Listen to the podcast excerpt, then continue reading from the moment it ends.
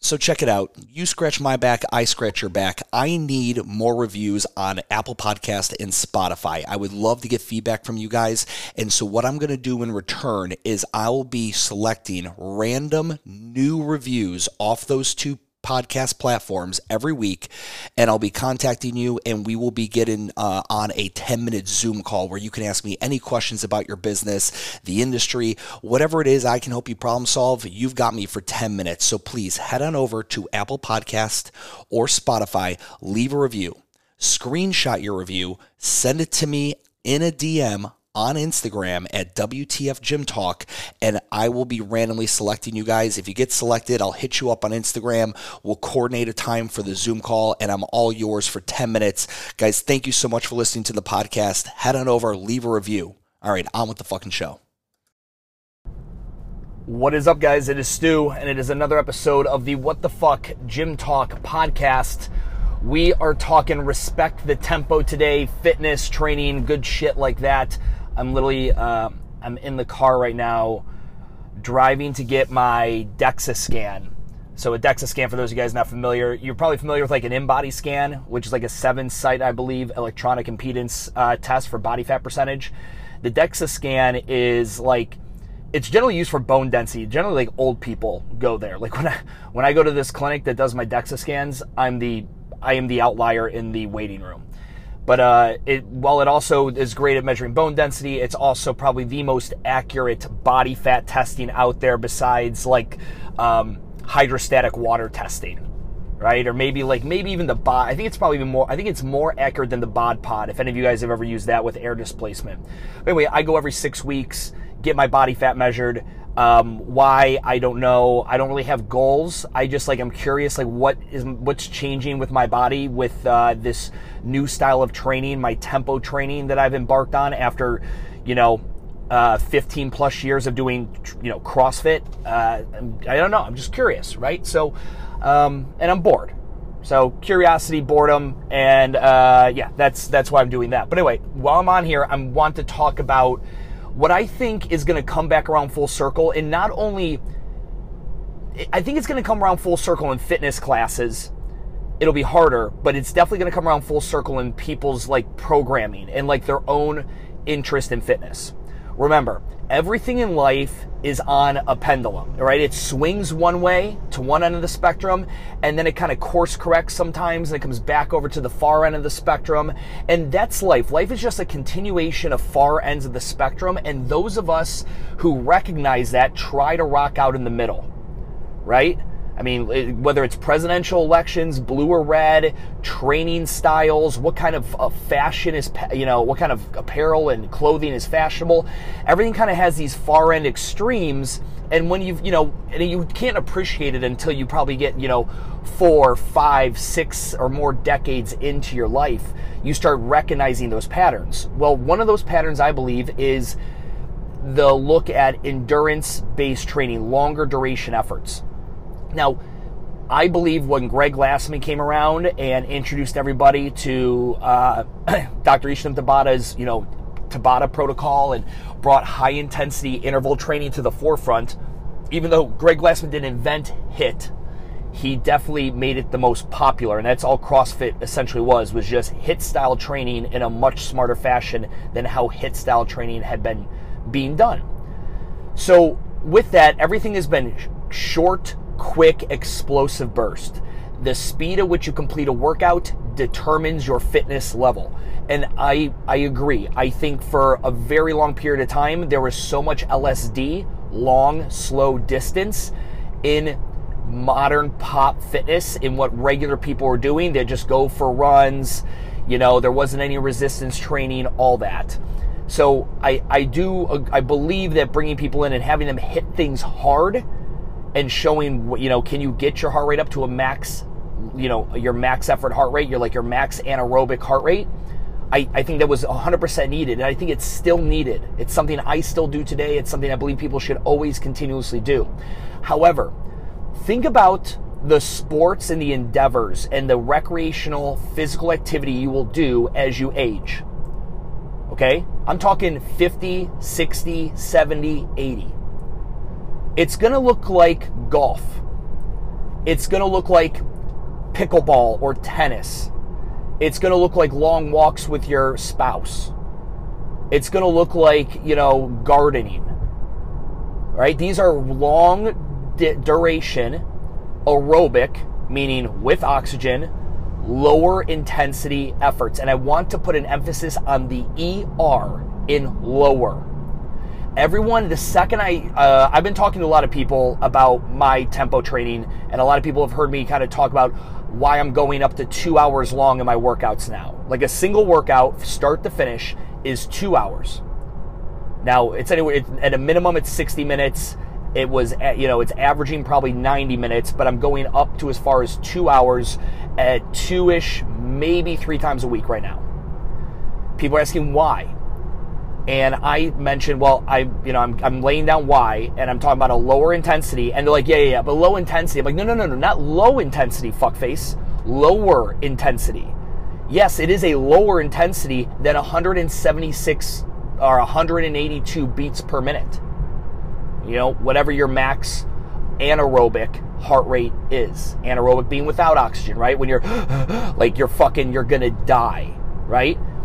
Now, those of you that continuously train and you end up like on the floor, back to the floor, dead upon arrival, I promise you, I fucking promise you, you would look better naked and actually be fitter in those anaerobic efforts if you included more longer duration shit. Now, not only for the the longevity of it, like I mentioned, like as I get older, I I realize my my physical nature is to you know force me into you know, lower intensity, longer duration efforts. But it's also because the worst thing that could possibly happen to me right now, the worst thing is an injury. Right? And I don't work out in fear ever. Like, I'm never fearful I'm going to tear something. I'm never fearful I'm going to rip something.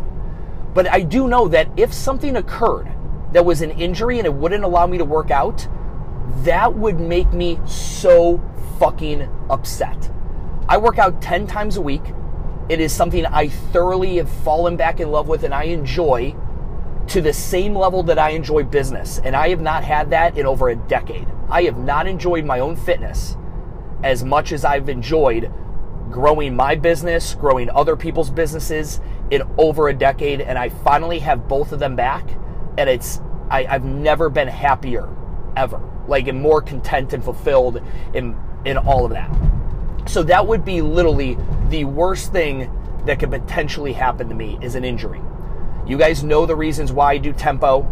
You know the you know why my movement selections are what they are. If you've been paying attention to my Respect the Tempo account, I'm assuming, or maybe listen to the the several Respect the Tempo podcast I've released on this. But long duration, think about it. All of us that are doing like high intensity fitness, CrossFit, the other side of the equation is some longer efforts. That's why everyone likes Murph still. Like CrossFitters want to do that 12 or let's call it 9 to 12 minute, you know, Metcon really fucking hard. 20 minutes to them is like, "Oh man, that's going to be tough." But then like a 40 minute Murph or an hour long Murph is like once a year like, "Okay, yeah, that's cool." I mean, that's that's a suffer fest.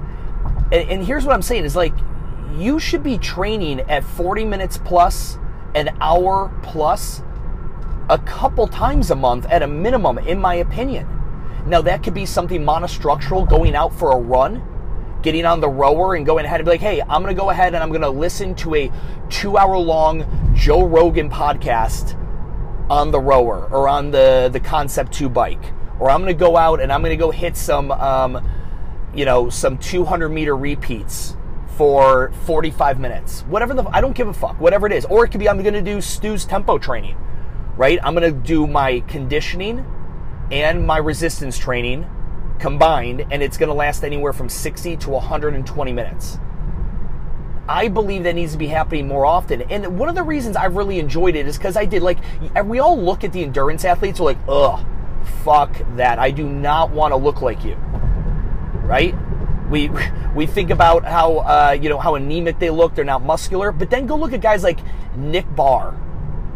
Or is it Nick Bear? I think it's Barr. Go look up Nick Barr, B A R R E, I think, or B A R E. He owns a supplement company, big YouTuber. He's a former military guy who runs marathons. I mean, he's fucking fast as shit. He's got endurance out the ass. He does Ironman's 100 out or 100 mile races, but he's also strong as a motherfucker. The dude walks around like I think like 215 or so, like just a shit brick house. You can have both, and I mean, his he's got an entire programming model out there called the hybrid athlete. Um, he's a guy I'd love to sit down and interview about his unique belief in fitness, but like look at guys like that. And there's plenty of examples of mean, you go look at david goggins or you could look at other people that are that have a good amount of muscle on their frame and great aerobic capacity. Look what chris Hinshaw the legendary aerobics coach did for jason Khalipa. i mean he got jason doing the yasso 800s which you've never done yassos which I, i've done once in my life. It is 10 800 meter runs at a one-to-one work to rest ratio. And then you take those numbers and it's going to give you and I, you, you move the decimal point. So let's say you're you know I, I think jason if i remember correctly was doing that in like three minutes and two seconds right on average across those 10 so that means he would be predicted to do a three hour two you know uh, a three hour um, two minute um, marathon which is fucking insane for a guy jason's size so again, endurance work is 100%. It's I think it's only frowned upon by those who are just kind of like they you know, you're like the early aid, you're like the early adopter CrossFitter, but you got to the party way late, way late. Like you're like, no, things have got to be high intensity, blah blah.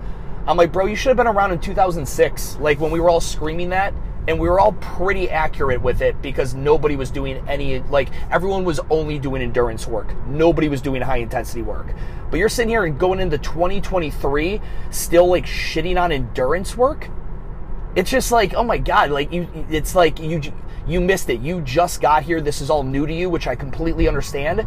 But you got to understand like this whole high intensity thing this crossfit thing has evolved and it's gotten so much more sophisticated by those that are willing to continue to explore versus, you know, doing what they've always done in dogma.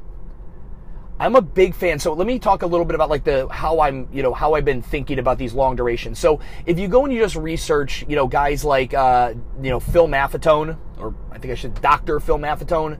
If you're not familiar with him, he's like again another legendary one of these endurance coaches.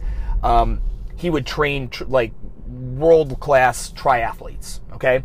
And he came up with like the Maffetone method, which essentially is coming up with your max aerobic heart rate. And he called it like the 180 formula. So there's your max aerobic heart rate and then your max anaerobic heart rate. Most of us have determined our max anaerobic heart rate by taking 220 and subtracting our age. And that's essentially what, in theory, would be your max anaerobic heart rate. So for me, 220 minus 36 years old. Um, uh, carry it. Uh, 184. 184? 183. Let's go with the first. 184, okay? So 184 beats per minute would be, in theory, my maximum anaerobic heart rate. Now, the 180 method, or the Maffetone method for de- uh, determining your maximum aerobic heart rate, would essentially take 180 instead of 220, take 180 and subtract your age.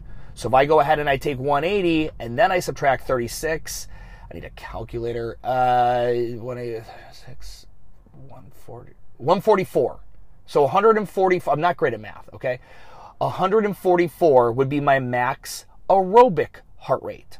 So with the Maffetone method, I'm essentially looking to adjust my heart rate in these longer duration workouts and try to stay around that 144 beats per minute. Now there's other things with the 180 method. I'm not I'm not an expert in it. I'm not going deep into it, but I know they have other like if you haven't been training and you're maybe you're dealing with an injury and it's been a you know you're deconditioned, you need to go ahead and subtract another 10 um, you know, if you've been uh, competing like at a high level, you can go ahead and you could add five beats per minute. So I would, you know, instead of 10, you'd subtract by five.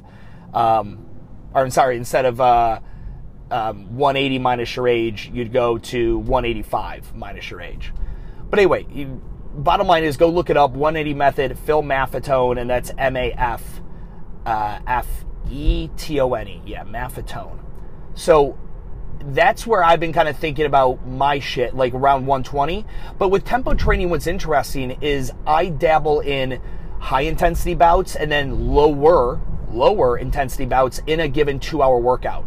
So I might go ahead and go out for a 5K run, okay? And that 5K run might take me 20 minutes, all right? So let's say it takes me 20 minutes. I come in and then maybe I'm going through six sets of an upper body, a lower body, a midline uh, piece. And sometimes those are standalone movements, meaning there's one upper body, one lower body, one midline. Sometimes they're supersetted, where there's going to be two upper body, two lower body, two midline. Right? It could be any combination. It could be three supersets. It could be drop sets. It could be clusters. It could be whatever. And I, I'll do a period of work there. I'm generally doing two to one resistance training to conditioning. So if I do 20 minutes of conditioning work like that 5K, and then I come in, I'm generally trying to get those six sets or however many sets done in around 40 minutes. I'm trying to have 40 minutes of resistance training, twice the amount of time I spent on the monostructural conditioning piece.